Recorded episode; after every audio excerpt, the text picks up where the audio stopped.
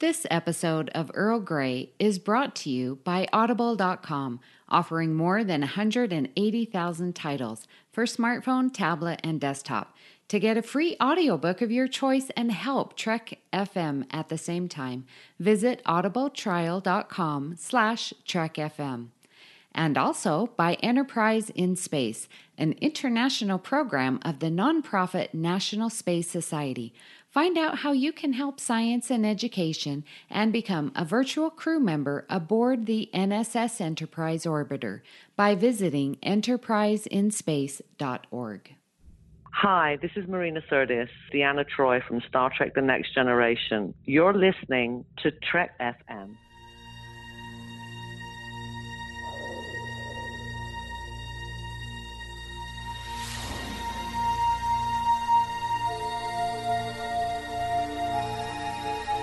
The Earl Grey Hot.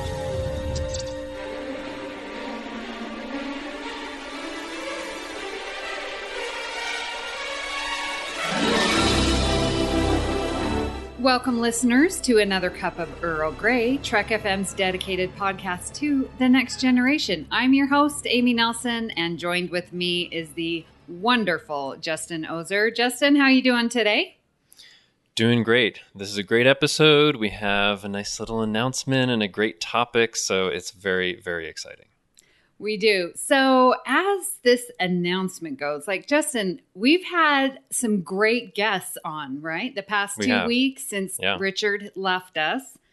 Um, but it's time to get someone with us each and every week. He can be constant.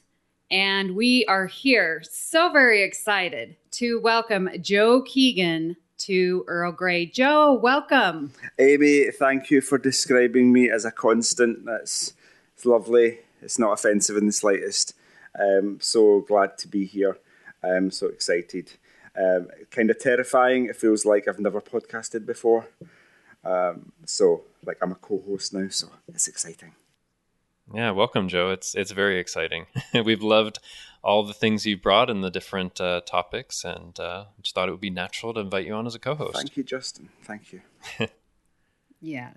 Oh, I'm just so excited. All right, and I we oh Justin and Joe, you you guys have met no, in person? No, no, never. no. I think we. Oh, not last year. It turned out that we didn't last year, right? But no, we didn't. No. And you missed no. the previous S T L V, two thousand seventeen. No, I was no. Th- I was there in twenty seventeen also. Okay. I, yeah, but see, you pretended to not know me two years ago, I, Joe. Amy's not going to let go of that. I know. I have no idea what you're talking well, about. This year, well, this year, all three all of us will be together, right? I know. Earl Grey, yay. I'm going to start ignoring Amy Nelson at S T L V. No. Who's this, Amy Nelson? You are not. Well, who is, who's Amy Nelson? Who is she? I don't really... You know I podcast, I, don't you know? The name... Now who's going to be saying that? The name rings a bell, but I've, I can't put a face to the name. It's strange. I know Justin. Justin's that That's, famous podcaster guy, isn't he, on the Trek F M network? Yeah. I yeah. know Justin Ozer, yeah. That's Justin. Yeah. Yeah. Well, Anyways. Anyway. Okay, well, listeners, let's get to some Babel Conference feedback, and let's talk about Captain, or just kidding, Commander Riker's option to be a captain. Let's save it that way. And that was Earl Grey two seventy-eight. So, Justin, why don't you start us off? Well, he was a captain in Nemesis, so you could call him Captain That's Riker. That's true. Well, Tim Robertson says, great podcast, guys. It might be interesting if at S T L V someone could ask Jonathan Frakes, what does he see as Riker's motivation to remain on the Enterprise? I doubt you would get a serious response, but who knows? Well, thanks for the comment, Tim. Uh, glad you enjoyed the episode. Yeah, I mean, Jonathan Frakes might not give a serious response to it, but I do like to ask questions at S T L V, so I might ask yours. And I hope you're there in the audience to hear it. All right, Joe. Uh, Rhea Papagiorgio says, Riker stayed back so he could direct. Duh. Yeah, I mean, of course. I, I had to put a comment in the Babel Conference like, that's the best reason that's been given so far. He had to direct, right? Of course. He couldn't leave in season two. He had to direct in season three. Yeah. How many episodes did he direct? Do we know, roughly? Here we go. Star Trek directorial credits. One, two, three, four, five, six, seven, eight in T N G, so more than I thought. Three in D S nine, and three in Voyager, of course, uh, two T N G movies as well. So he's directed a lot of Star Trek. Actually, it's uh, three episodes of Discovery and at least two of Picard. So oh, that's right, three. Yeah, because yeah, we had one and then two. Yeah. Justin, I'm disappointed that these are details that you don't know off the top of your head, like an encyclopedic I mean, that's what knowledge. Mem- that's what Memory Alpha is for, so that the rest of my brain can hold other Star Trek stuff. If I can look it up, you know, why should I sure, yeah. okay. clutter my brain with it? Yeah. Could I say something about Rhea Papagiorgio? Yes, please. Yes. She likes the way I say her name. She likes the way I say it too, just because she... you have your Scottish accent. What was that, Amy? That was hugely offensive to me and my people. Rhea, you'll have to let us know which one you like better. No, I'm sure she likes them equally. The, the I say her name much more frequently on postcards, I'm just saying. Okay. I've said it fewer well, we're off times. To a great start so far with Joe as co-host. Yeah. I know, my goodness. But, well, uh, hey, let's get back to yes, uh, our feedback, because Michelle Huber says, first off, I just want to say that I'm a maintenance worker and janitor, so I clean toilets, fifteen of them, and everything else at a city recreation center while listening all the time. I usually save the new episodes of Earl Grey to listen at work because I prefer listening to new episodes of multiple Marvel and Star Trek podcasts at work. Also, I've always had the headcanon that Riker stayed on the Enterprise-D because he's found the father figure that he wants and needs in the form of the captain. And I realize how that sounds, but it makes sense to me. Forgetting the professionalism of his relationship with Captain Picard, he really is like a son to him and is treated like one on a very subtle and nuanced level. I feel like Riker had been subconsciously trying to fill the void in his life where his father would be. After the incident with Captain Pressman, it couldn't be Pressman anymore, so he then eventually found what he was looking for with Jean-Luc Picard. That's how I see it anyways. Well, Michelle, that's absolutely a brilliant idea. I didn't even think about it, but it does make sense with what we know with his relationship with his own father. Maybe he did find it with Pressman and found it with Picard. His father was Joe? Kyle Riker, played by Mitchell Ryan. Mm-hmm. Yeah. Uh, Michelle, I mean, I think that's a great way to, to look at it. I accept that headcanon, and thank you for letting us know how you listen to to Earl Grey. I mean, I think people listen to it doing all kinds of stuff, and, and very cool that while you're doing um, your maintenance and janitorial job that you're listening to us talk about Star Trek. I think that's very cool. Well, uh, Karen Chuplis says, simple, he'd have to give up away missions. As X O, he gets to command some, go on away missions, still be able to have crew relationships and not be isolated, still be considered in the same echelon. A captaincy would toss all that away. I wouldn't go for that either. It's kind of the best of both worlds. So thanks, Karen. Yeah, I think that makes sense. Like in the twenty-fourth century, as the first officer, you're going on the away missions, having the good time.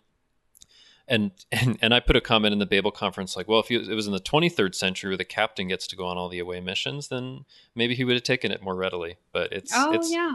it's a great point. I mean, I think there's a lot to being first officer on the Enterprise-D that that recommends it, right?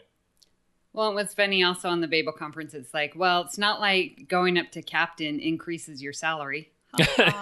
Right. Yeah. But as Picard would say, there's nothing like holding the reins, you know, yeah. but... whatever that means. Yeah. I can kind of relate to that. Not that I'm in, I'm promoted in any way whatsoever. I'm really happy just being a normal, unpromoted classroom teacher because I see it. I get to do all the fun stuff, like teach kids and do all the fun experiments. And if I go for promotion, then I have to manage people and do paperwork. You adults, just, yeah, yeah, yeah, do adult stuff. Yeah. It, I mean, it's it's like going from captain to admiral. You have to probably sit behind a desk. Yeah, just be right? a paper pusher, yeah. Sounds yeah. unfun. Nice. All right, well, let's get to today's discussion. I am very, very excited. Um, I have never looked at blueprints ever before. And so this is going to be a very, I think, interesting discussion. And Joe, this was your idea. So why don't you tell the listeners, like, what were you thinking when you wanted to discuss the blueprints of the Enterprise-D? I had no clue what, when you guys were looking for ideas, what we would to, or could talk about, and I've not listened to every episode of Earl Grey, so I wasn't sure what had been covered before, and I thought I tried to go a bit, kind of think outside the box and do something that we probably haven't done before. And that's when it occurred to me, oh, I've got a copy of the blueprints. Um, let's do that. I had a discussion of them. And it goes back to, I think, possibly the mid nineties when I was a teenager, when I had a couple of years into my rediscovery of Star Trek. And I was watching Next Generation, and they were producing a lot of kind of books and the Star Trek Next Generation Technical man- Manual and the Blueprints. And I was, as a kind of sciencey, nerdy, geeky kid, I was really fascinated by all the kind of the minutiae of how things worked. Um, and the Enterprise-D is just one of the most beautiful starships that you could ever possibly imagine. So um, I wanted to know everything about it. And so I got the blueprints, and totally fascinating. Yeah. And Justin, have you, uh, I think... did you have to order them? Because I had to order them because I didn't have a copy. So what, what did you think? Yeah, I, well, I did have to order them. So, I mean, as I've said before, I've been a big Star Trek fan more recently, like in the last ten years. So I wasn't aware of all this stuff that was coming out. And most of the stuff that I have that are books are, you know, the, the fiction, the novels. I have a few nonfiction things. Well, yes, this isn't nonfiction though, is it? But anyway, so the blueprints, yeah, I thought that was interesting. I had to order it, and I didn't know what to expect. And they put a lot into this. So there's a little booklet that we'll talk about that has some interviews and some perspectives on it. But the main thing is these poster-sized blueprints. There's like thirteen of them, and they cover all the decks, and they have like lots of different details. And I just kind of went about studying them, like looking at each deck and seeing if there's, you know, interesting stuff in there. And and it was really interesting because, we'll probably talk about this, it makes it feel a little more real, because in the show, you just see little bits of the ship, but you're not seeing all of it by any stretch. But with this, you're getting to like see the different decks and kind of go through it layer by layer. So it was really cool. Yeah. And what was interesting as well, you only see the bits of the ship that it was ob- that it was obviously affordable to do with their production budget, because there's some, like the main shuttle bay is mammoth, is a gigantic, huge area on deck four. But the one we see um, on the T V episodes is on deck five, which is a lot smaller. Yeah. You never see the inside of the main shuttle bay. You just see the outside and cause and effect when they decompress it, but you never see the inside, yeah. Right? Yeah. Because there's like something like fifty shuttles docked it's and berths around outside walls, which I wish yeah. we'd got to see that at some point. Mm-hmm. So, like you said, Justin, there were these thirteen posters, and they really were just beautiful. Um, just real quick, there was the dorsal surface plan, so from the top, and then a separate one was screen two was from the bottom, the ventral surface plan view. Uh, the third poster had your fore elevation and your aft elevation and the standard elevation. And I think that third poster is my favorite because there's three different ship views on that. Uh, for the fourth poster, they have the starboard cutaway view with internal deck plans, and that gives you deck one, the lower deck, and deck two. And then all of these, I noticed, and it even said on the... Uh, on the blueprint that it's the X Z plane, so it's bird's eye view. Uh, the fifth one was decks three, four, and five. Uh, screen six was deck six and seven. Screen seven was deck eight and nine. And then screen eight was decks ten and eleven. Amy, can uh, I um, yes. ask? I did see that, like the X, we see Z over here, um, like X, Y, Z. Um, and I thought, okay, I, I couldn't, with the amount, a small amount of time that I thought about it, I couldn't figure out which one. So you're saying X, Z is the... like that overhead bird's so eye. X is in the forward direction of the ship, and Z is kind of horizontally across the ship. So X is your, yeah, horizontal. Math lesson. And then your Z is the what that gives you your third dimension. So it would be, if you're thinking about a, a cube, it'd be your length and then your height. Oh, so Z so is no your height, width. Like nor the okay, I get that. But in terms of these blueprints, does that conform to like our normal definition of X, Y, Z? Yes, so Z, absolutely. Z is like from deck one down to deck forty, whatever it is. Yeah, so okay. You're looking at the plane X, Z plane instead of the X, Y plane. It's very wonderfully mathematical. Uh, I did yeah, I, I, I can. Yeah. I have to. I have to spend a few minutes thinking about it so I can internalize yeah. it and fully understand. So it's not until the tenth poster where we get just all the major decks, and it starts getting slower, uh, smaller into the neck. Um, but the tenth poster has decks fifteen to twenty-five. The eleventh has decks twenty-six to thirty-three. The twelfth poster has decks thirty-four to thirty-eight, and then the third, the thirteenth poster has decks thirty-nine to forty-two, and then it has the symbol key, and it has all the room spaces and uh, all the hardware, and they have each little room, and then it's just, it, it was brilliant, brilliantly done. It's a great idea for an episode as well. I was like, who came up with that? So I wanted to ask, like, what do you think is the appeal of being able to study these blueprints? I mean, particularly of this giant vessel like the Enterprise. Joe? It's, I think it's... Is it not like that wanting to explore what you see on T V? And put yourself in, put your, imagine yourself in an episode. And if you've got all the details and the layouts, and you can relate, oh, there's the bridge and there's ten forward, so how would I get there? What corridors would I take? I know it's um, like two-dimensional planes we're seeing, um, like cross-sectional planes. Um, but I think it helps you kind of visualise, you know, where every, everybody's crew quarters are and where is main engineering in terms of the bridge. I think the kind of current, um, like present day extension of the blueprints is kind of a V R walk around of kind of something like a spaceship, or a, if you've ever been on like a starbase in Star Trek Online and you get to wander around, it's it's kind of like that. So it's putting yourself in an episode and using your imagination to see what it would be like. Yeah, Justin?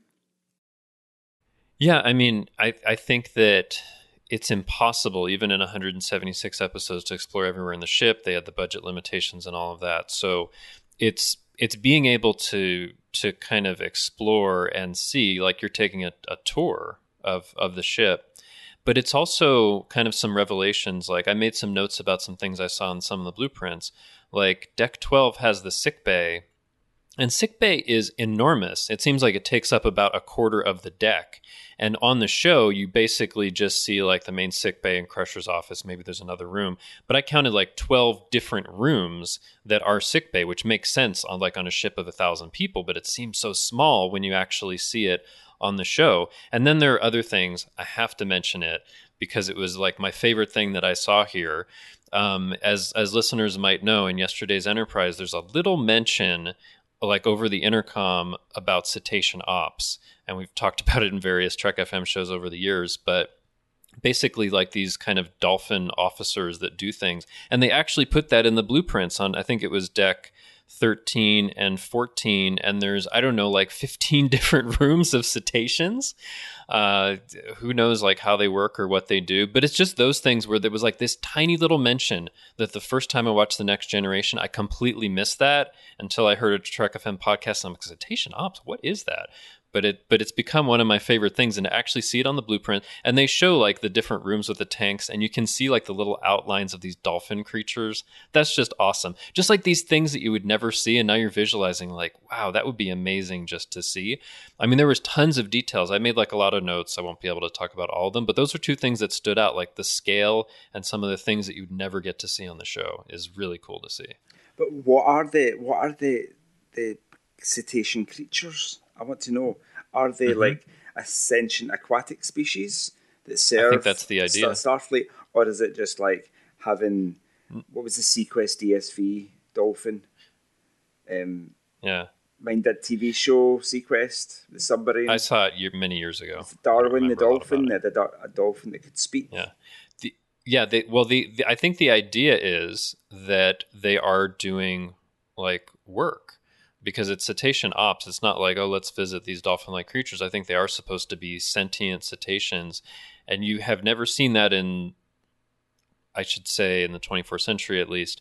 Um, but like in the novels, you do get some of those like cetacean officers. And there's one particular Dark Mirror, which is about the the mirror universe, um, where you do get to see this cetacean officer who's apparently like a wizard at navigation. I don't know how that would play into the Enterprise-D, but... Yeah. I'd heard that before, that the cetacean um, ops area was used for some kind of stellar navigation. Apparently, mm-hmm. um, I don't know, dolphins, whales are good at that kind of thing. See, that's what I was thinking, yeah. And they actually, on the blueprints, like you said, there's these little outlines of dolphin, dolphins or fish-looking creatures. And um, yeah, there's a cetacean navigation lab. The lifeboats for the yes. cetaceans. Yeah, I love yes. that too, that they actually had the lifeboats, because I, I hadn't even thought about that. But yeah, you need different lifeboats for them. And they're ops. And so, yeah, and it covers multiple decks. So yeah. these are very large tanks. And it made me think of uh, the Xindi in the Enterprise Season yes, three. Yes, the aquatics, yeah. And it made me also think of Discovery with the tardigrade and like how mm. they were navigating uh, mm. the mm-hmm. Discovery. And I was like, huh, this navigation lab, maybe that's helping the Enterprise D to navigate. So those were my tie-ins when I saw that. But I have yeah. a huge question mark next to my notes. Like, what in the heck is that? Come on, let, let's see these cetacean officers in the Picard series, right? I would love that so much. I don't see I don't see why there's any reason why we shouldn't see all the cool things from a Galaxy-class starship that we couldn't see in the in T N G, because there has to be some Galaxy-class starships flying around still in the Picard yeah. series. About the Wait. cetacean docks, I like the fact there was a wet-dry lock, so mm-hmm. you can go from the corridor, air-breathing, put on your scuba gear, and you can go and swim around with the fishes. Mm-hmm.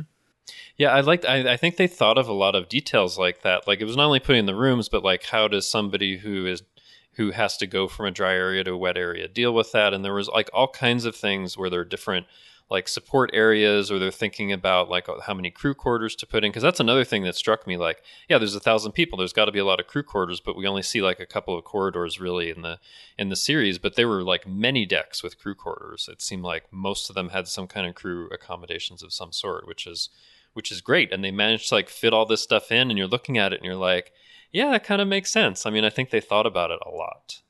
Yeah, absolutely. And you know, as I was thinking about, like, what is the appeal to studying these blueprints? Because, like I said, I, I'd never studied blueprints before.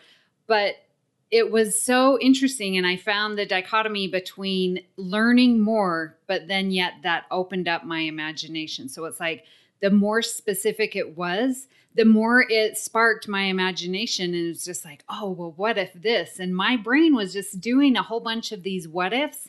And I thought, man, it's interesting that I'm seeing more detail to, you know, formalize like where the quarters are in relation to each other. Just so you know, Deanna's is right next to Riker's.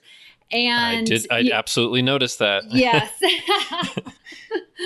Got to get my Deanna reference in there before someone I th- I else. I think they're near it. near each other so that they can, you know, better communicate as Imzadi if they want to just send some thoughts or something. Exactly. Right? Yeah. on deck, um, on deck eight. That but, is deck eight. They're on yes. deck eight, yeah. yeah. That was the other thing. Like, they're on deck eight, and meanwhile, I think it's like Worf and Data are like up on deck two. And LaForge. Yeah. LaForge is on deck two as well. And LaForge is on deck two. Which like, didn't why, make sense to me. Why aren't all the senior officers like closer to the bridge? I don't know. Or why wouldn't LaForge be close to main engineering? Because that's where all the engineering crews are. But he's, yeah, but he's, he's the, the chief, chief engineer, engineer so. by this point.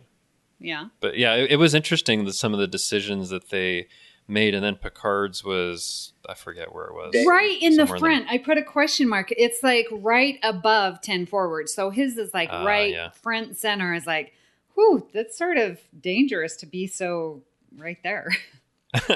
I know. He should yeah. have a spiral staircase from his quarters on deck eight down directly into ten forward.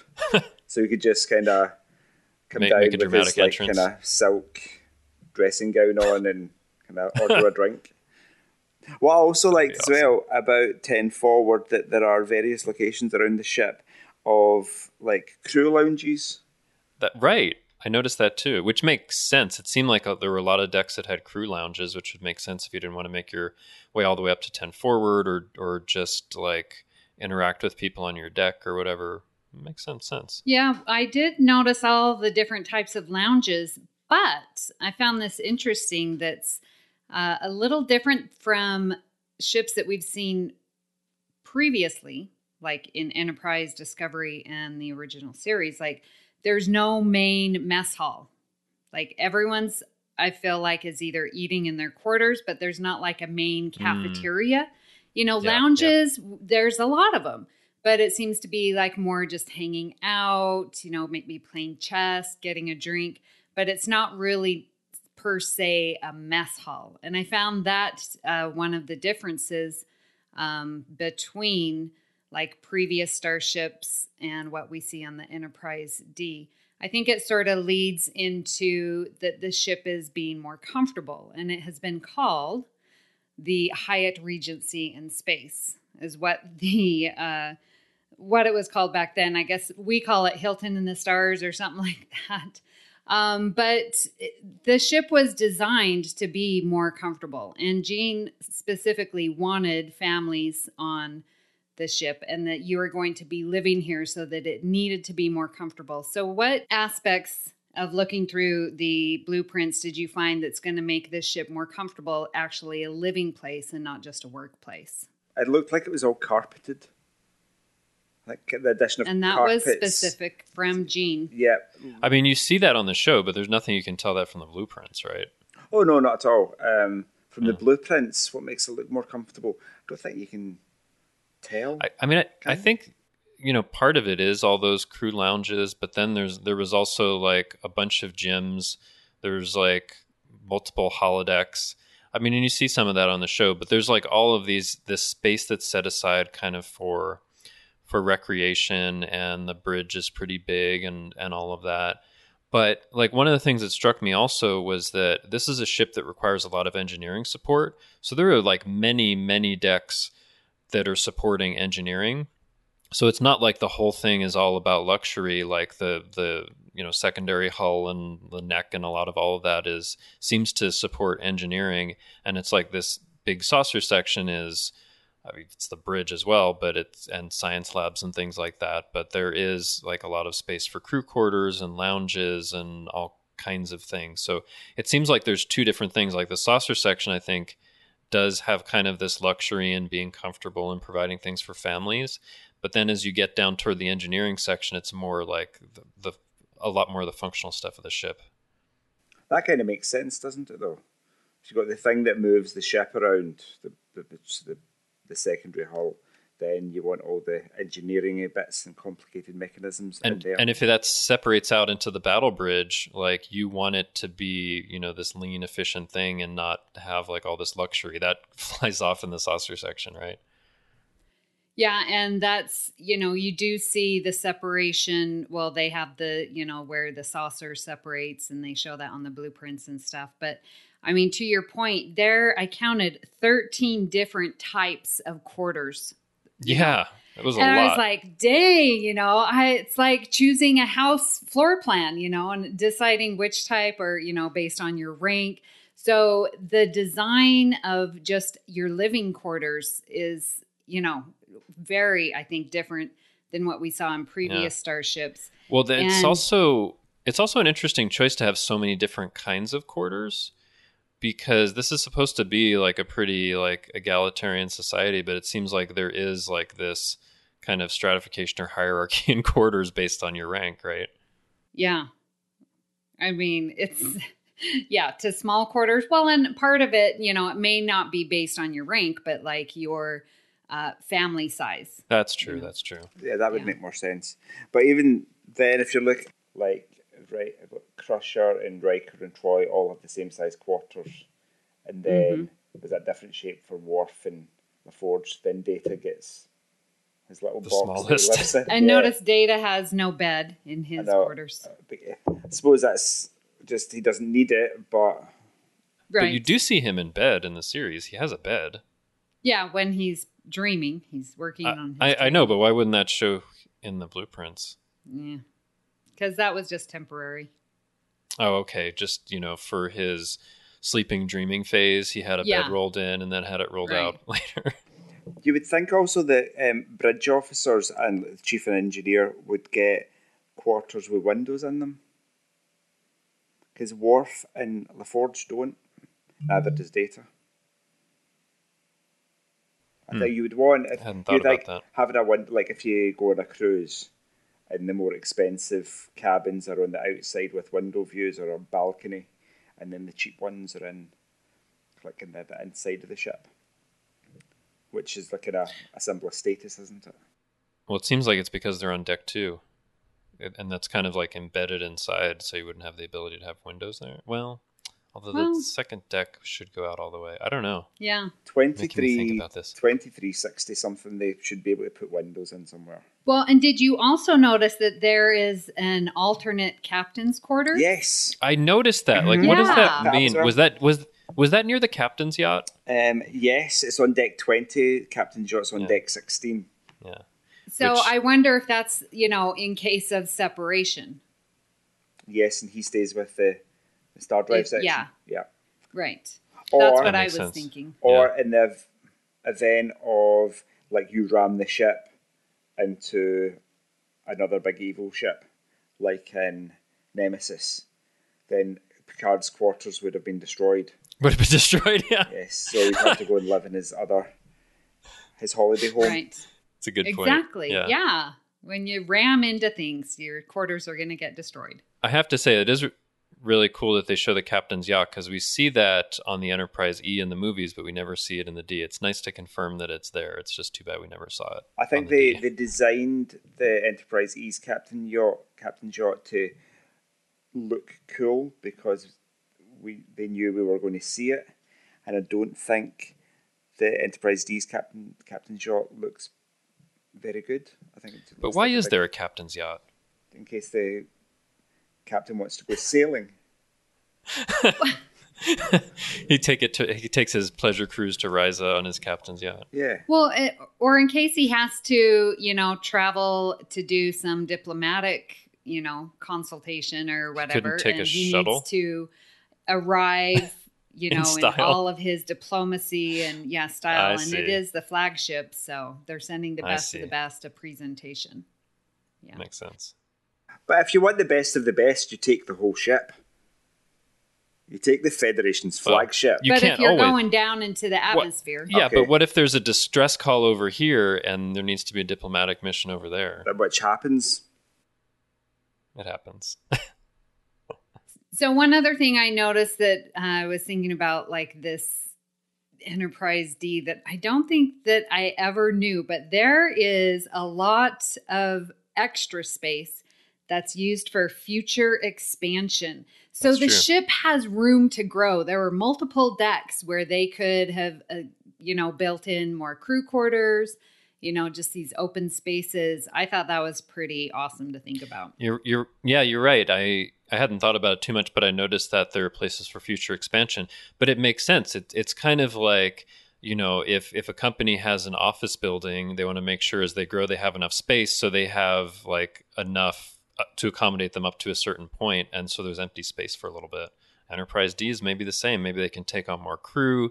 They want to build more science labs, more holodecks. Who knows? I mean, how do they make these decisions for like what is goes in in the future expansion of the ship? Yeah, based on the need that comes, you know. I mean, it is a small city, and so as families get larger, you may need, you know, larger family quarters or... Well, you know. Maybe like in Remember Me, eventually it'll just be, you know, uh, Beverly and Jean-Luc roaming the galaxy, and they need all that other space for, you know, passengers and diplomatic stuff, right? A giant family that they have. Um, I get the idea from looking at the blueprints that it seems kind of modular, and you you could change mm. things out if you don't like the arrangement, and you get the impression that maybe different galaxy-class starships have different internal layouts, possibly. Mm. You think they could move around certain rooms? I don't see why not. Or you just maybe not move it, but beam it elsewhere, or... Beam the room? Yeah, why not? Cargo transporter. Uh, uh, I don't know. I'm just thinking... I mean, we certainly haven't seen that, but... No, uh, we didn't see dolphins. Would... Yeah, but just beaming a whole room. I mean, the thing they probably couldn't move is the things that take up multiple decks, like some of the holodecks or some of the like cetacean tanks or whatever. Mm.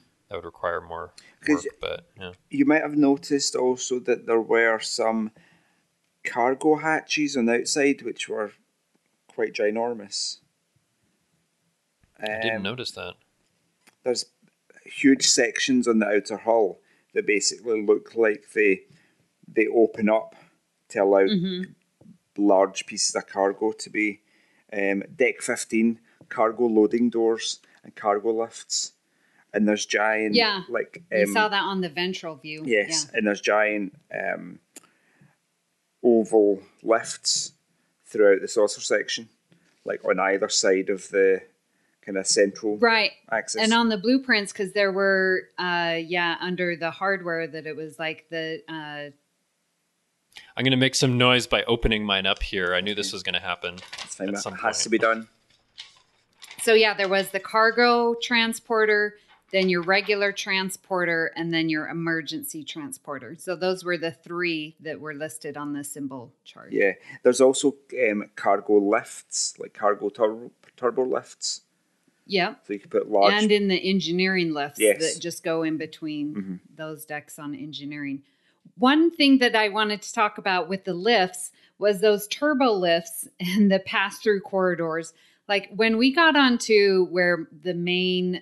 Uh, quarters were, you could follow the turbo lifts and it was like a maze. And it's like, yeah, you could go. So it goes up and down and, you know, through the actual deck horizontally.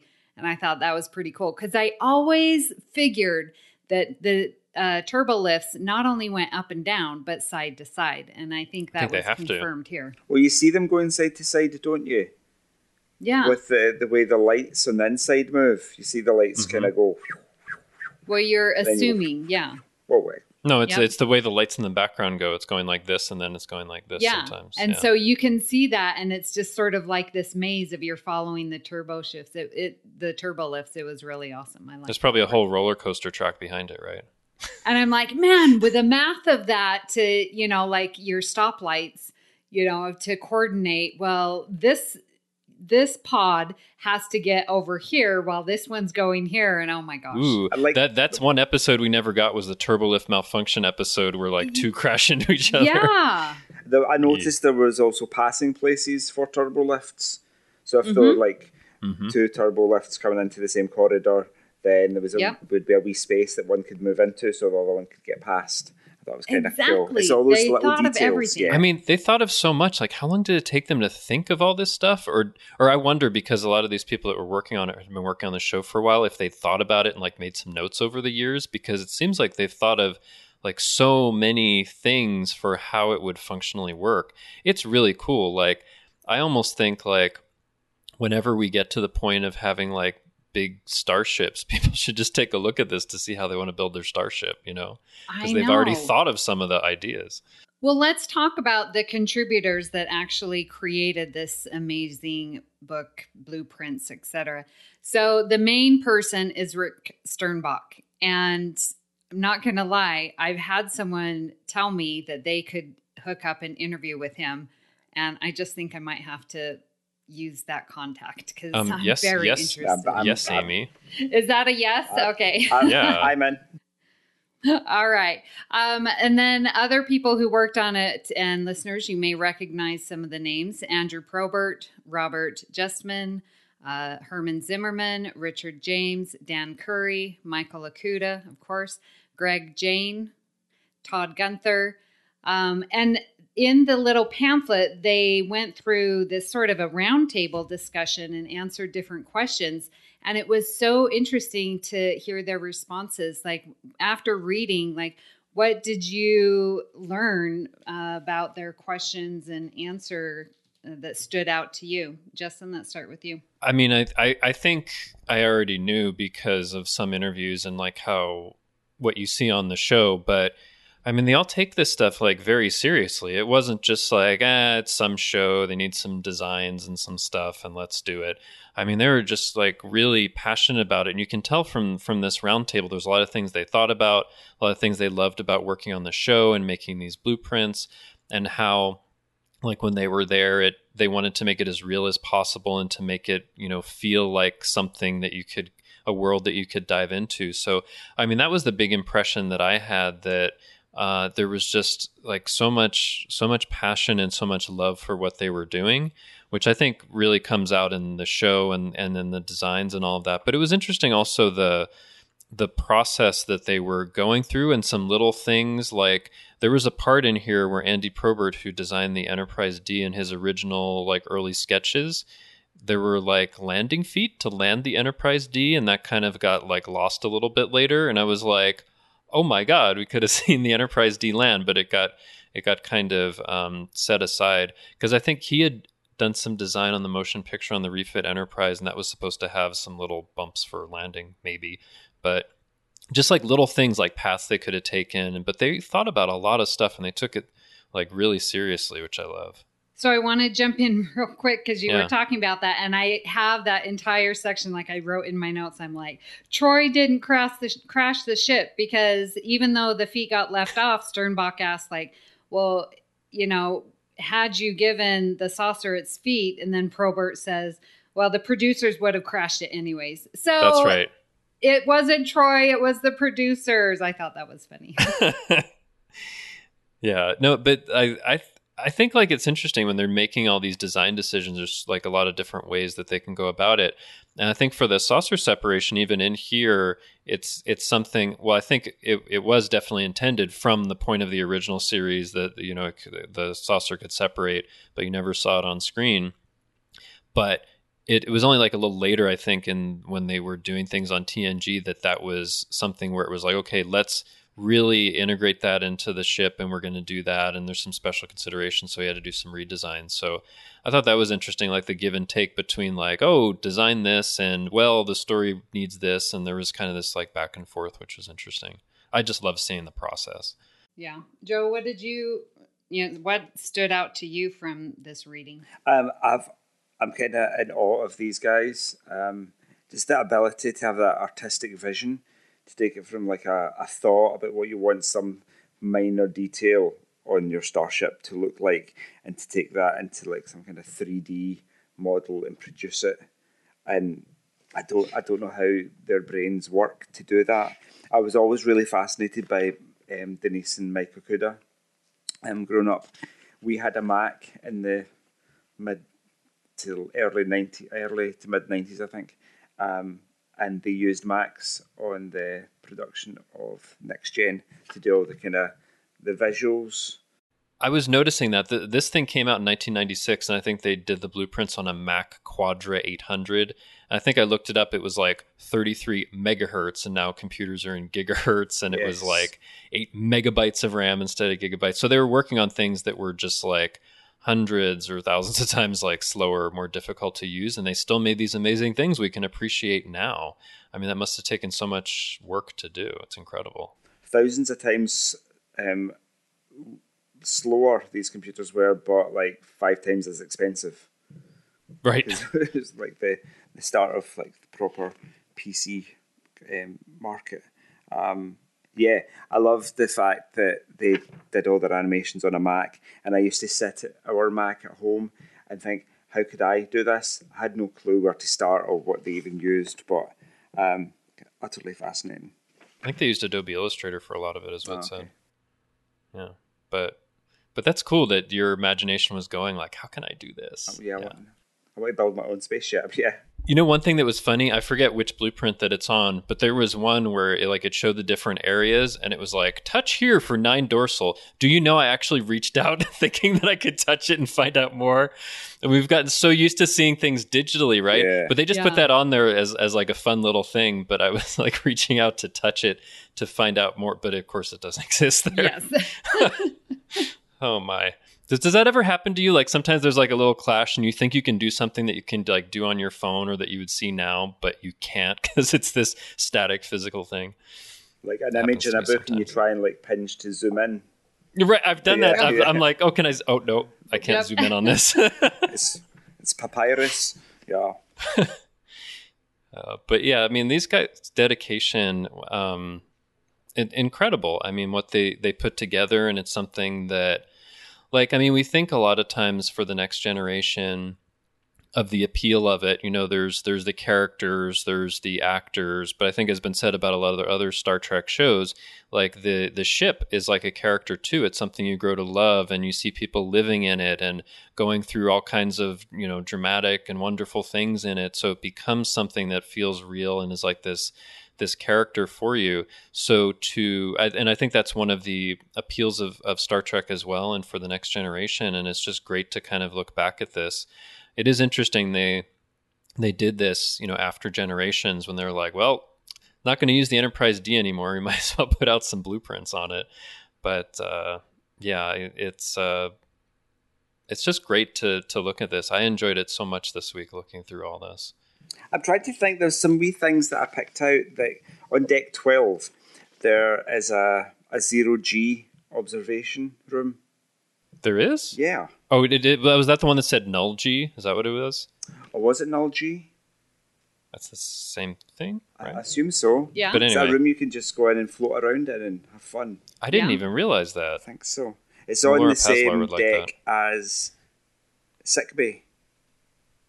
Oh. Huh. Oh. No, it must be something to do, because there's no, there's no reference to an actual sick bay, is there? It's just no, there, no is. there is. There's yeah, it says sick bay, main sick bay. Oh, does it? I, I looked and for I it. And I noticed that Troy's it. Troy's counseling office was on that deck as well. Sort of yes, all year. Yes, that's right. Okay. Yeah, well, it's actually divided into like twelve different rooms. There's not one that just says sick bay. It's like surgical suite, physical right. therapy, isolation rooms, I C U, like yeah, all this yeah. stuff. Yeah. And I'm figuring yeah. now that the null G observation. It's probably a medical room where you want to mm. people to float around. Like it's a kind of like therapy, a, maybe? After or maybe like it for helping your bones so you don't have gravity. I don't know. But well, yeah, actually, the, the less gravity yeah. on your bones, the worse it is, because they start to degrade. Well, I not not for a long period of time, but just no, during no, some healing like, process. Even for a short period. Yeah. As soon as astronauts get into space... Um, the microgravity, their brains realize they're in microgravity and decide, oh, I don't need a skeleton anymore. So you start to get rid of all the calcium in your body, and you... I don't know if your brain is really thinking that, but... Oh, no, you're kind of... Well, yeah. But, well, but yeah, it doesn't you start to basically... Yeah. Yeah, it's like osteoporosis. Yeah, and that's why they're yeah. more prone to kidney stones, because they're getting rid of all, hmm. flushing out all the calcium. Um, so hmm. I figure like possibly for burns victims, they're really bad. Now you want to kind of, you don't want them lying on a bed because oh, that's an interesting heart. thought. Yeah. So zero G's probably to, um, to I don't know, I don't know what kind of or maybe there's species. Well, and that's where you can you know do your zero G training like they needed in First Contact. Oh yeah, where's like the the zero G combat facility for to does that? I saw the for, the uh, target practice. Oh, yeah, the phaser target practice. Yes. I thought yep. of, what was it, Guinan and Picard in yep. there. Yeah. So one thing I thought was a little insulting to Geordi, there is this whole V I P accommodations for your consulting engineer. I was like, oh, man, there's this entire quarters for someone who's going to consult on the engineering. I thought, oh, poor Geordi. That's that what it, maybe Scotty. It's for Leah Brahms. Leah, maybe. I was going to say Leah Brahms, definitely. I was going to say that was like Scotty's little place, but what kind of confused me was if you look at deck twenty-six to twenty-nine, which is where all the deuterium tanks are located. There's vast, vast quantities of um, liquid deuterium in storage um, as the matter for the antimatter, matter-antimatter reactions. And then on deck forty, there's a little bit of antimatter storage. Why so much deuterium and so little antimatter when it's a one-to-one ratio? That is a great question, unless they somehow can make antimatter on demand and they don't want to have a huge store of it, because if that gets loose, that could be bad. So I don't know, though. It's a good question. Well, they needed that much deuterium because Starship Mine, they had to clear the deuterium. Wasn't yeah, but I, I think, like, could it be, Joe, that, like, you need the, the deuterium for the matter and then you need the antimatter for the annihilation um, for for certain things, but maybe for, like, the thrusters or impulse, you would use the deuterium and fuse it? I don't know. Yes. Use fusion instead of antimatter. Matter there are the yeah. impulse fusion reactors. We'll use deuterium and fuse it into heavier things like tritium and helium. Good thoughts. We scienced the hell out there of that go. There. Cool. Like it. Um, can we can we briefly mention what do we think? Sorry, can, what do we think future expansion will be used for? More holodecks. Really? More quarters. More holographic quarters. More science? Quantum torpedo storage? No? May- maybe. Be. Yeah. Okay. It, was, it was pretty interesting. It was Actually, a big empty space that uh, masks used to build that temple. Oh. There we go. You know, that was one of the things that I liked looking at the blueprints was that you, you'd see a specific room and then it was like, it would bring a specific episode to yes. mind. I thought that was so cool. Like when they were, there was the room and I forgot to write it down. And I just totally remembered uh, K'Ehleyr and Worf was their strategic mm-hmm. planning room or whatever. Oh yeah, yeah. Like, oh yeah, that's the one with Worf and K'Ehleyr. And so many of that happened. Yeah, I had that happen too. Like the, the one episode where you see sensor maintenance in Lonely Among Us where Geordi and Worf were there in the first season and something happens where like Worf gets taken over by some being or something. And they have sent like two places for sensor maintenance. I'm like, it was one of those places. Yeah. Yeah. Yeah. That's right. And there's you mentioned the tactical planning suites. So there's a few quite a few tactical planning. Um, rooms around the place. I kind of like that. So, Amy, you were going to ask me something, yes? Yes.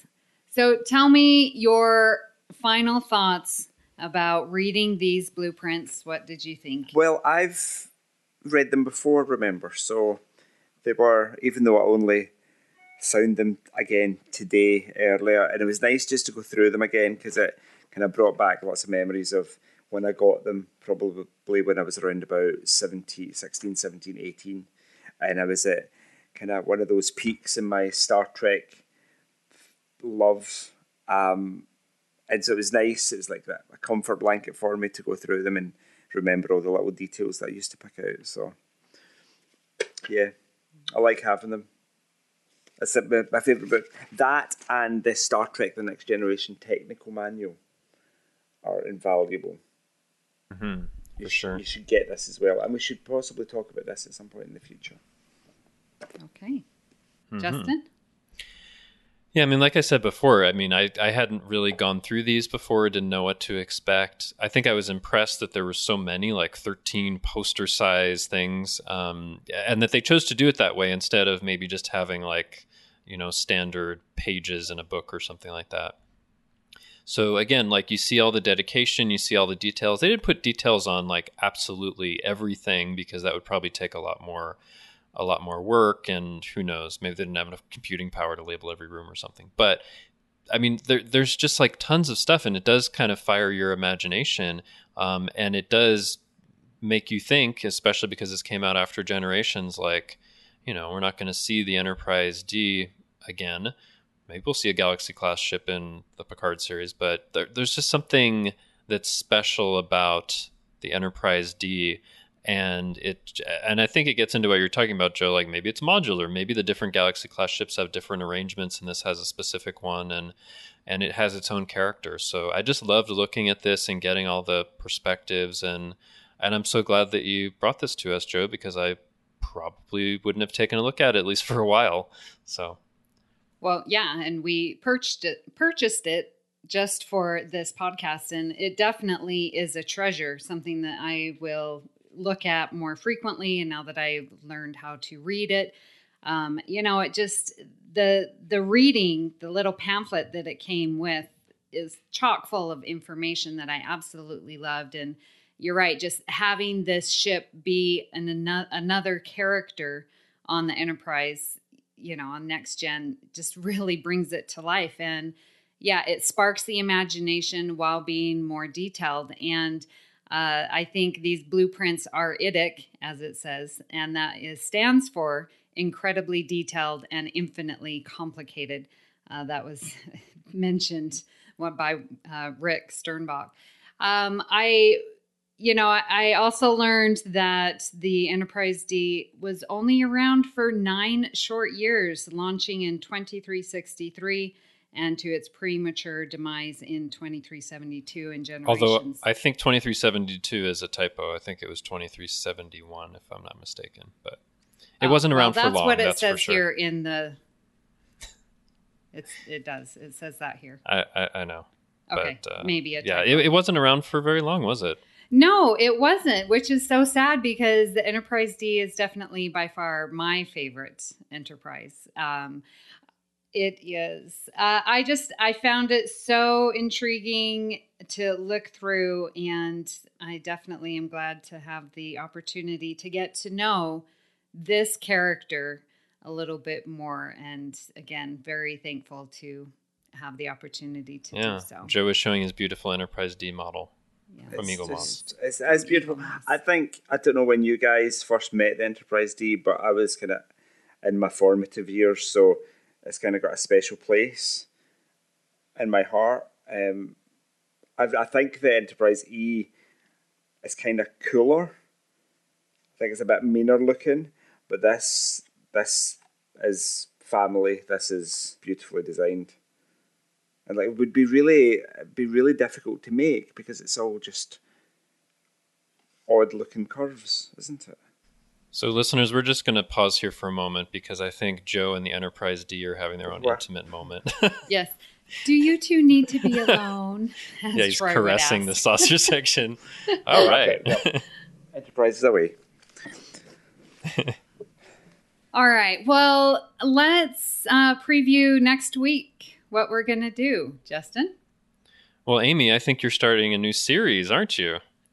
We are, and I'm very excited to talk about it because, as you may or may not know, uh, I co-host The Edge, uh, which is about Star Trek Discovery, and how one of the comments that I've made is that it's so serialized and how I miss the episodic nature of Next Gen. However, I got to thinking, um, no, we've got serialized stories. And so we're going to start a series um, that's going to talk about the serialization in the Next Generation. So we're going to uh, have part one for that. And I'm not going to say. And you're going to decide in the yeah. next Amy, week is this what part you one of your serialization series? Yes, it is. That sounds awesome. I'll listen to that. Okay. Yeah. So, Amy, is this, I, I think you said it's based on this, this collection that they put out a while ago. Is that the Star Trek Fan Collective one? It is the Star it Trek is. Fan okay. Collective. So, had, listeners, some yeah. of you may already own those fan collector editions. Okay, awesome. Well, looking forward to bringing that over. Yes.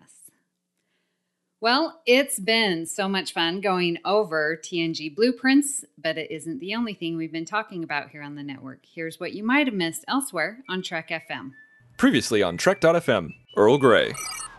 Yeah, this is the part where I put in my notes, well, this is a nice after-school special. Like after-school special.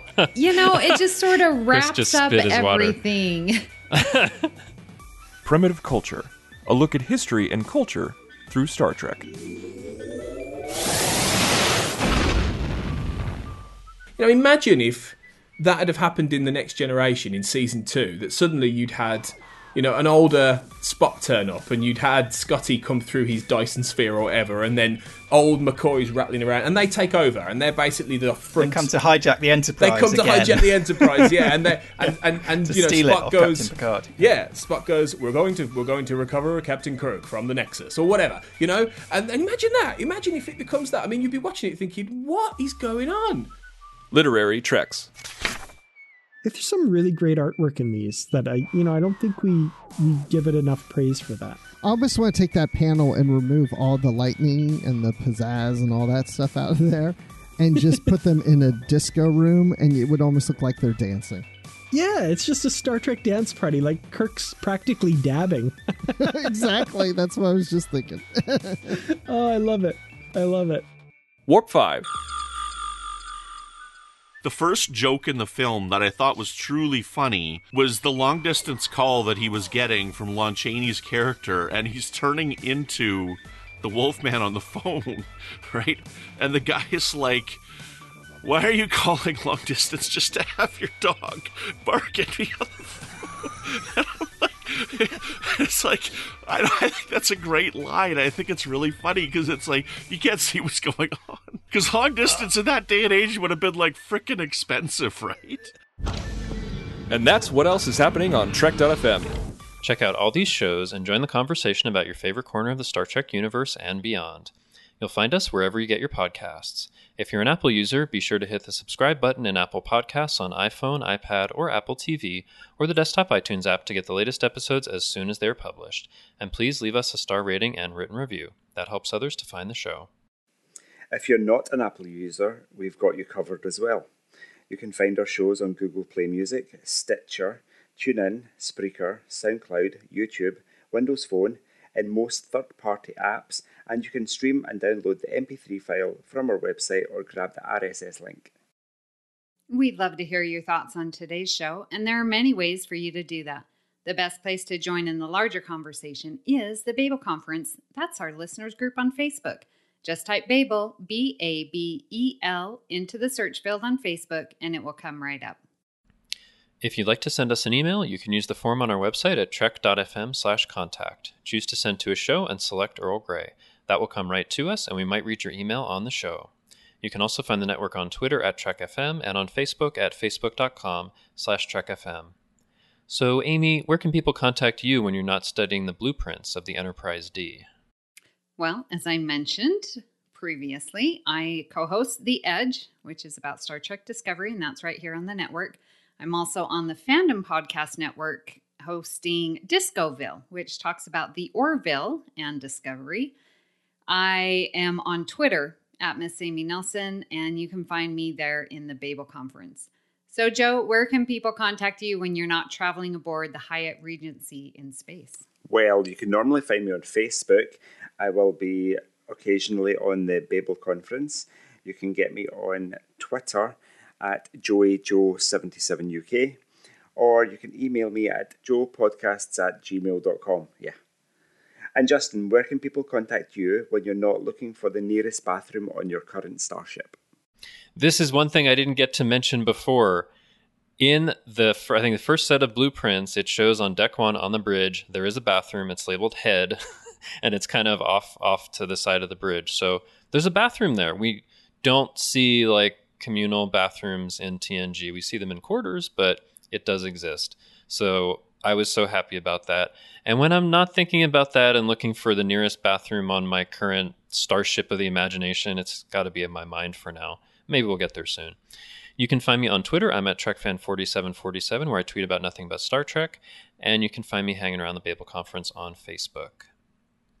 So if you'd like to help us keep all our shows coming to you each week, you can become a patron of the network on Patreon.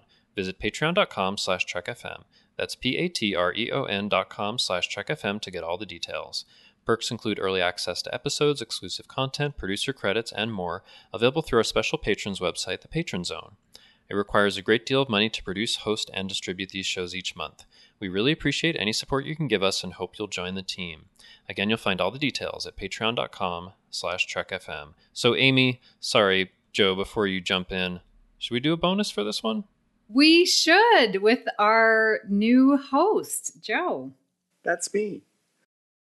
Oh, would you like me to ask a question? Oh, do you have one? Yes. I figured since you brought it up that you had well, one. Well, I brought right? it up because we should have one. But we should. I was going to say, was there a favorite deck that you saw in the blueprints, Joe? ten. Because it has ten forward? Yeah. Okay. That's I'm, I'm a social I'm a social animal. I would be there all the time. You would? Yeah. This is true. Yeah. Nice. At S T L V, he's always at the masquerade bar. Yeah, pretty much. Hanging out with Amy Nelson. What about you, Amy? Wow, that is a great question. I know um, what you should pick, but... I I didn't think about it in terms of that. Come on, As it's got to be it's got to be deck eight that has Riker and Troy's quarters, right? Well, yeah, that was a very beautiful deck, seeing that there. And you saw Picard and Beverly, I, that they all four were on the same deck. That was pretty cool. So mm-hmm. sure, I'll take that. But like I said okay. before, my favorite poster was poster screen three, because it had the three ships. The three ships, yeah. yeah. Well, Justin, what I, about you?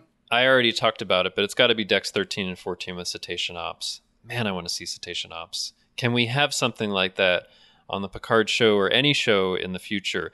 Maybe, you know, Discovery encounters some starships in the thirty-second century that are just sentient dolphins. Why not? I would love that. That is one of the things. You're right, Amy. We did see like the Xindi aquatics, which I loved in Enterprise. But other than that, we pretty much haven't seen much like that. So we need to see more. Yeah. Don't get caught with your fishing rod on deck thirteen, please, Justin. Oh, no. No, that's yeah, bad. They would not like that.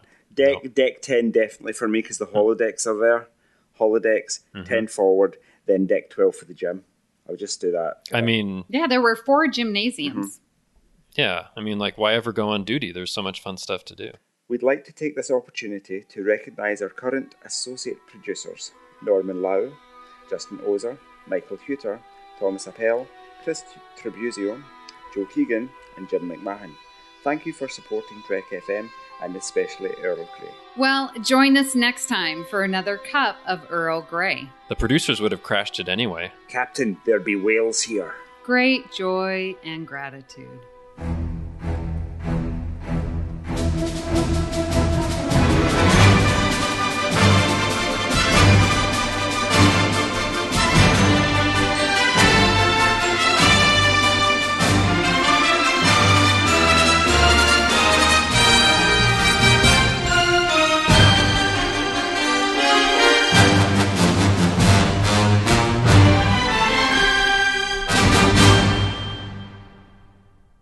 But nobody yeah. calls it gymnasium, Amy.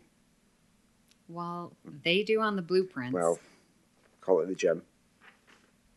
Yeah. Are you going to do gymnastics? You said it. I could, because there's a gymnasium. Yeah, indeed, indeed. Joe, we'd like to take this opportunity. Yes. Would you start, please? Oh, were you waiting for me to start? I thought you were going to waffle yeah. on at a yeah. great rate about nothing again. I just want to say before you go in there, Amy, I didn't even think about that. You're an associate producer, and you just said your name. I've avoided saying my name is the associate producer this whole time. I didn't you just know. Said I had you have? I was just I thinking that same thing. And I was like, well, Justin said I've it specifically a avoided times. It because it would sound weird to thank myself for it. But I, didn't, um, I know I sound like an Joe idiot just set a precedent. Talking about myself in the third person, but I didn't want to deviate from the script for fear of being given into trouble. Very good, Joe. You mean to say, Justin, that you've been reading this and leaving your name out? No, I've been specifically structuring the outline so it's never me doing it. Oh, my gosh. And I never caught on to that. Oh, boy. Well, listeners getting a no super. Well, there's no way to avoid it now, because now we have two associate. Yeah. I get to co-host with two associate producers. That's fabulous. That's awesome. Well, some super behind-the-scenes stuff there for listeners. Anyway, go yes. ahead, Amy.